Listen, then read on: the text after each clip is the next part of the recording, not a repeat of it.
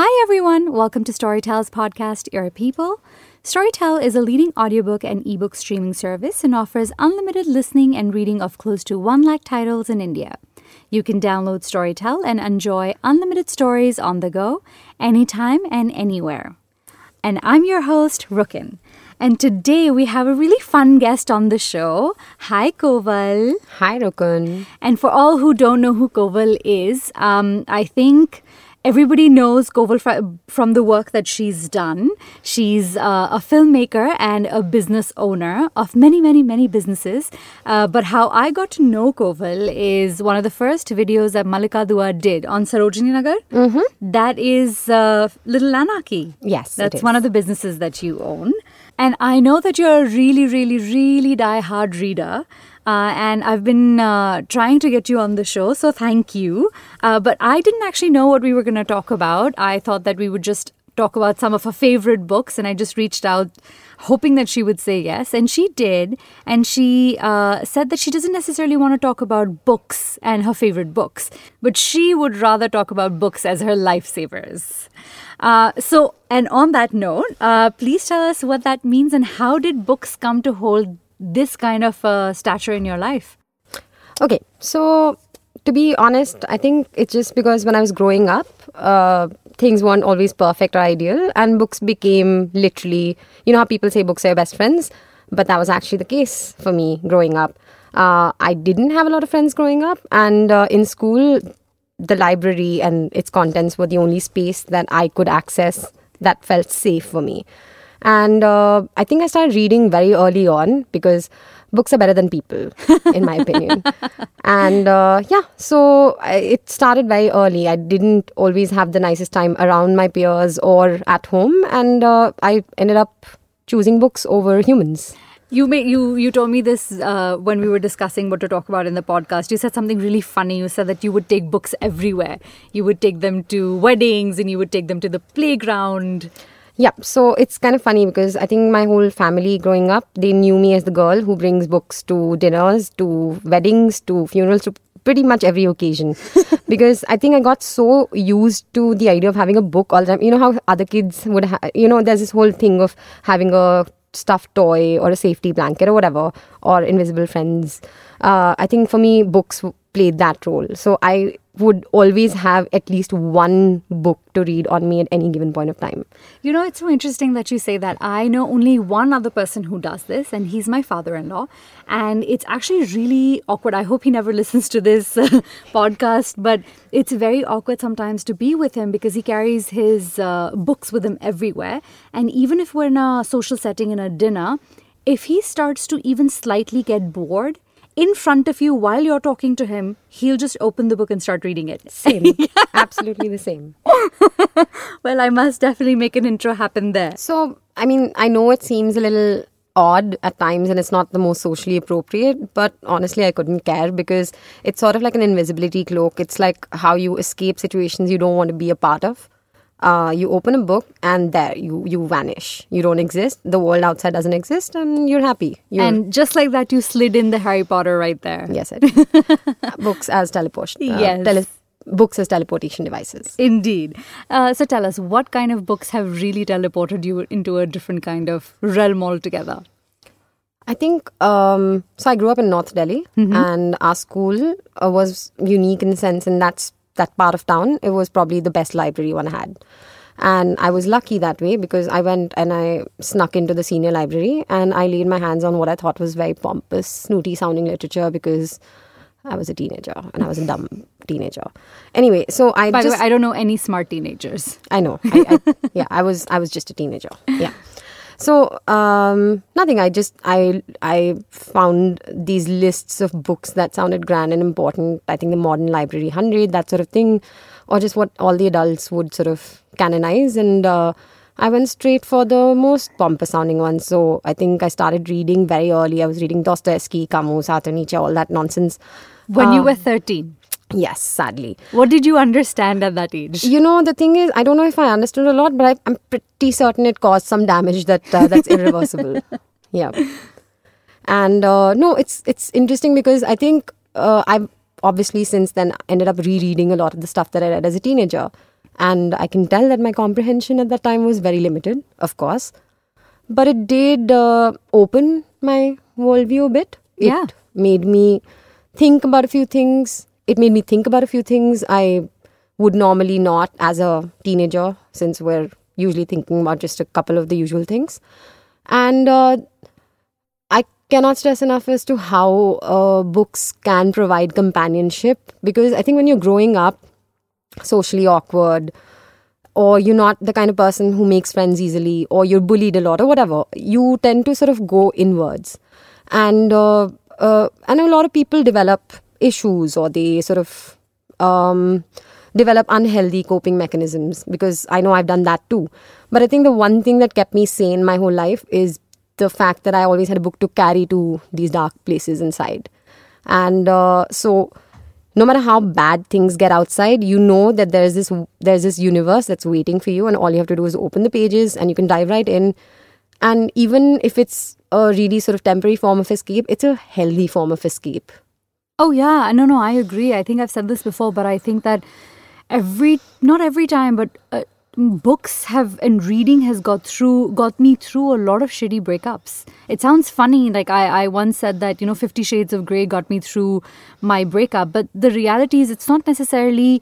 Uh, what was so what was the content of the book or how it impacted me but i think just immersive reading during that time and just this whole new world that the book was talking about, however trite it may have been, really got me through that entire two, three weeks of, you know, initial heartbreak, initial wanting to call the person. Uh, what kind of books did you reach out to during your time? i think um, i've i've always chosen these lo- sort of long drawn series universes uh, because well it's a sustained escape. Yes. and it's a sort of like you know you know that every day when you come back from work or from college or school or wherever you are or whenever you want there is there is a continuation of that universe. It doesn't end with one book. You can keep sort of floating about there. Uh, so naturally i gravitated towards science fiction and fantasy. And i think it's kind of interesting because like uh, i went from reading all these sort of very canonized literary uh, authors to reading uh, what is not necessarily considered literature or highbrow fuck that sorry No, no, that's Okay. fine. um, so I know that some of the the series that made me feel uh, safest were uh, the Discworld series.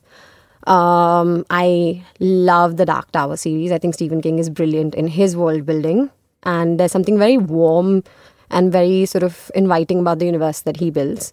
you don't find it scary at all? No, I find it very comforting. I find the real world scary. I don't find books and the universes they create scary. Extremely well put. Thank you. It's all that literature. And I hate to interrupt you right there, but I must tell our listening audience that uh, you are obsessed with making puns and a lot of like one liners. So I, we hope, and I hope that you'll be making a lot of those during the show. Um, book puns. You related to books, yes? to send shivers down your spine. That was a good one. That was a good one. Okay, back to Stephen King. Uh, although I, I have to say, most of my puns have a shelf life. So, yeah. Oh, wow, you're really good, dude. You can just go at it. I got it covered.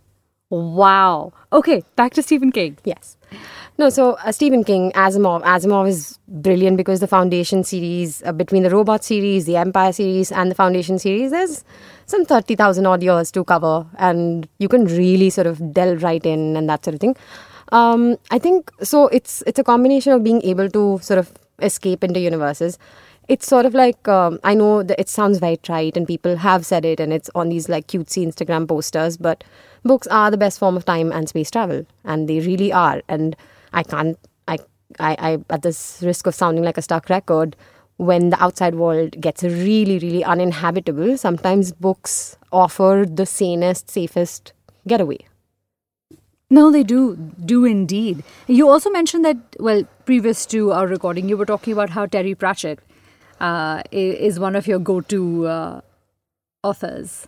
Yes, because uh, all that wordplay. I mean, yeah. Well, it would make sense for someone who loves puns as much as you do. My only regret is I discovered him later in life. I wish I discovered him as a kid. I feel like I would have been uh, quite, uh, yeah. I- I- Happier? yeah, yeah, I would have definitely, yes. Uh, I, I feel like Terry Pratchett is definitely more happy making reading than, say, Nietzsche or Dostoevsky. There's Oh. less death and destruction and despair. I agree. I agree. I think that I um, did not understand a lot of the deep, uh, y- deep canon that I was reading when I was much younger. For example, I did not understand that uh, Catcher in the Rye was really being written by a, you know, child in uh, a mental health facility.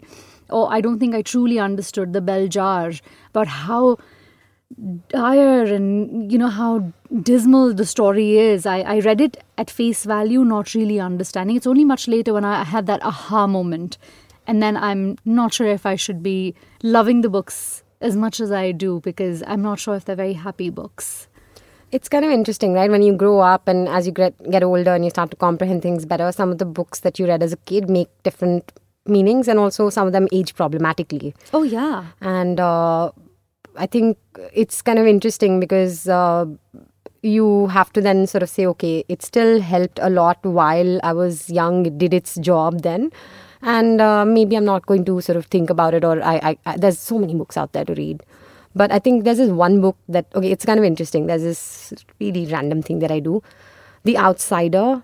I don't know. I guess because I, I read it when I was 14. I've read it almost every other year ever since. are you serious Yeah, it's been 18 years now. And uh, eh, there's a few reasons. There's like a random sort of thing attached to the outside. I think it impacted me very, very deeply.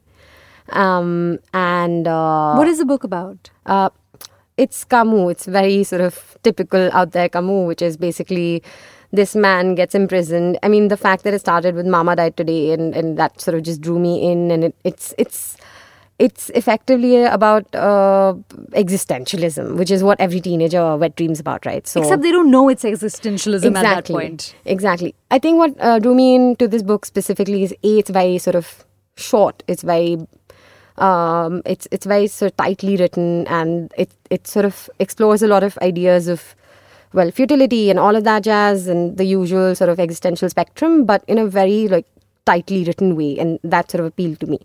But more importantly, what happened is I think it it I think I was at the peak of my angsty teenage life and uh, uh, so I've read it every other year. It it it serves a couple of functions for me. A, it's almost like a yardstick for how much I've grown.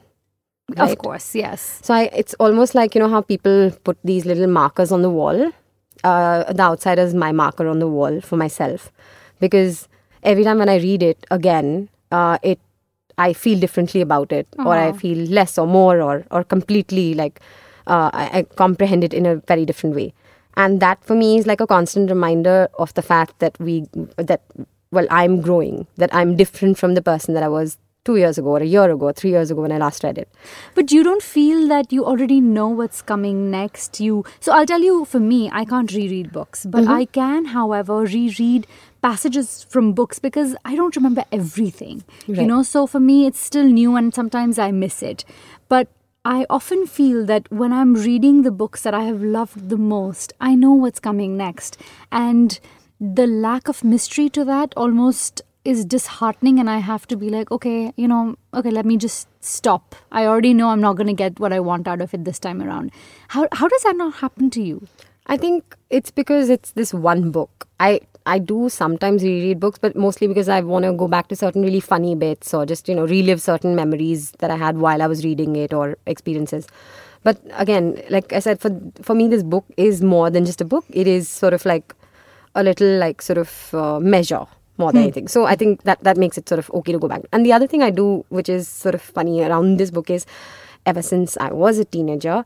I have gifted copies of The Outsider to God knows how many people. I have met perfect strangers and just given them a copy of The Outsider.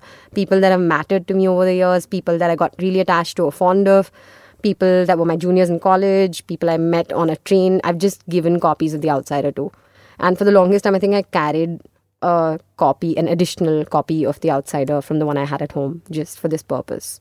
That's amazing. I feel like that's what I would love to do in ev- and to everyone in my life. Uh, gift them "We Should All Be Feminists" by Chimamanda. Yeah. I, I, I think that's my The Outsiders.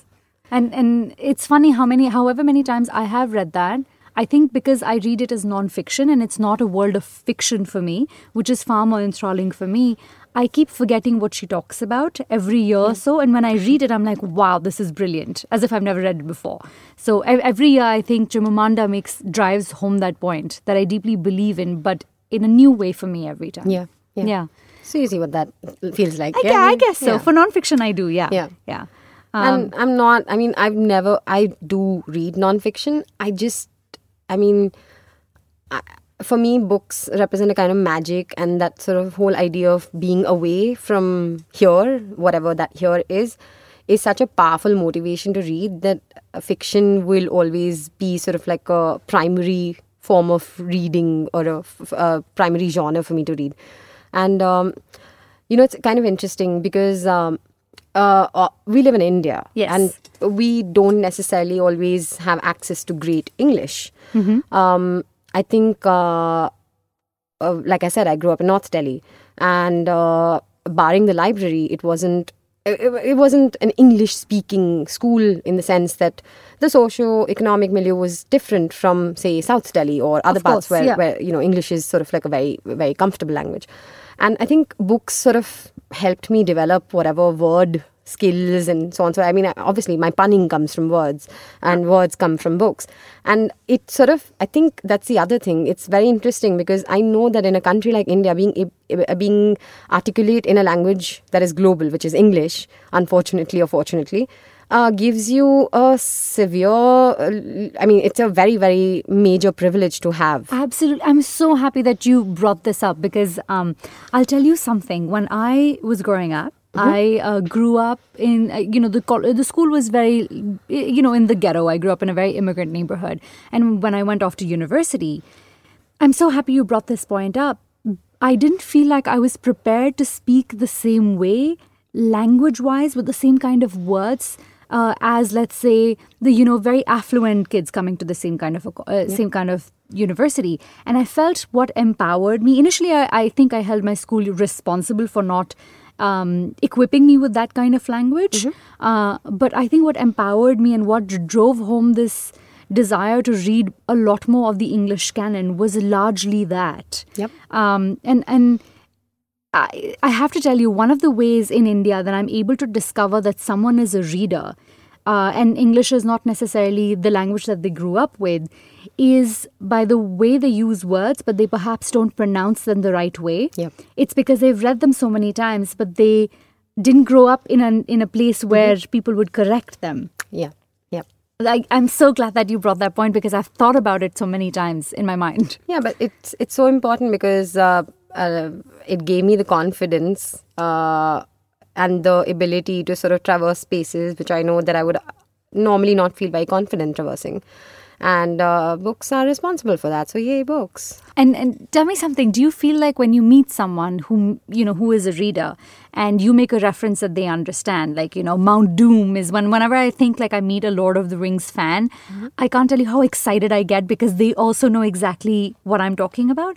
Do you feel like you like readers better? I don't know, but I know that uh, I like punners than other humans. And uh, I mean, one of the reasons, uh, actually, the primary reason my boyfriend and I got together was because we share a love for punning and wordplay. And I think, uh, yeah. So I don't, I don't, I don't know if it's books purely, but it's definitely the ability to mess around with words, which I'm, I'm guessing comes from books. I guess so too. Uh, do you have? Uh, I, I know we don't have a lot of time, but you did mention that when you were a child or a teenage teenager, uh, books really helped you get out of some of your lowest points. Yes. Um, I mean, okay, so one of the reasons that we started off with books as lifesavers is because um, uh, I think what happens is if, uh, and I'm, I'm sure there are other people, I know I met people. Uh, I, I met some wonderful people. You're on- talking to one. yeah, I'm, I met amazing people online, people that I've never met in person, and people I bonded over because of the kind of books we read. Uh, between all the dick pics and the general ASLs on Yahoo chat rooms, uh, the one that I used to frequent the most was uh, the one with books. And somehow, wading through all the crap uh, and pedophilia on those rooms, I managed to meet some amazing people, and then uh, onwards and upwards. And Um, my most of my social life growing up was on the internet with complete strangers, and books were the fulcrum for that kind of relationship building. And I'm very lucky because it was there was something common between all these weird people that I met was that a lot of us were trying to escape from our childhoods or not great sort of lives even as kids by using books. And that was there was such a fierce passion and love and desperate sort of need for escape and and for generally like sort of uh, finding uh, power in words and whatnot that we all just sort of yeah i mean all these people that i knew we we got very close using this as a as a basis no i uh, you know one of my best friends in high school she said that oprah you know we were disagreeing on whether i agree with oprah's politics or not. And i said mm-hmm. oh you know she's she's not grassroots enough. And i remember her saying this to me. She was reading the bluest eye at that point and she said whatever you want to say you can but oprah and her book club helped me helped save my life. Uh, and she's like the times i felt suicidal mm-hmm. it was her who got me through i can totally understand and relate to that. So yeah i mean and it's not just as a kid. I, I think i've carried that forward uh, my whole life. So even now if there is a really bad day when i just don't feel like you know i'm up to things or whatever uh, i mean the choices are usually what? Uh, uh, half a bottle of whiskey or a great book. I think a great book's always going to win over that. I mean hopefully for most people Yes, yes. And on that very positive note, why don't you recommend uh, a few books for our listeners? Uh, and then I can add my two bits there. Sure. Uh, the the one books that I will always recommend is the entire Discworld series because I think it is the most funny, warm, empathetic, and insightful uh, representation of the world that we live in, while also being really amazing fantasy fiction. Um, the Outsider, of course, since we've talked about it, in case nobody caught on to that. um, uh, the last book that I started recommending to people was uh, Naomi Alderman's Power, which is lovely. Um, I think, I mean, for me, because I am a huge science fiction fantasy reader, uh, most of my recommendations will be from that space. Um, uh, Ursula Le Guin is somebody who I know a lot of people know about her, but I still feel like she's highly underrated because fantasy fiction is generally considered such a male space. So please read Ursula Le Guin; she's brilliant. Um, and uh, Roger Zelazny, The Lord of Light, by him is wonderful. In fact, uh, since I'm you mentioned about uh, Game of Thrones right now, right? So now the thing is, Game of Thrones. Uh, apparently, J.R. Martin was either inspired by or was sort of he he read a lot of Zelazny. I'm not entirely sure he's he's talked about it. Was uh, Lord of Light was an inspiration for this sort of figure in Game of Thrones, if oh, I remember. Wow. And I think the character of Sam, because the primary protagonist of Lord of Light, the book, is Sam. So yeah, I mean, and Zelazny is obviously one of the sort of old white male uh, authors, so there's problematic issues and whatnot. But again, fantastic writing, and uh, mm, you sort of skip over some of the problematic bits. And life comes a full circle. Yes. Thank you so much for being on the show. And before we end, my recommendation would be The God of Small Things by Arundhati Roy. Uh, I don't know of that many people who have not read it or heard it, but I would strongly, strongly urge you. I think the the the story that she paints and how it ends and usually I'm I don't care about spoilers and I tell you the entire story but this one I don't want to uh, talk about because I just think that the book is extremely cathartic and if you like knowing about political uh, struggle or political uh, context being drawn and weaved into stories. This is one that talks about Kerala. This is something that lightly touches upon, uh, you know, single parenting, single mother parenting.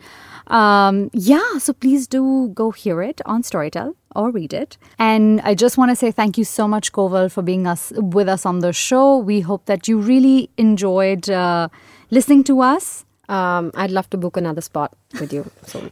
okay, why don't you uh, end it with a pun? I'd love to book another spot with you soon. thank you so much.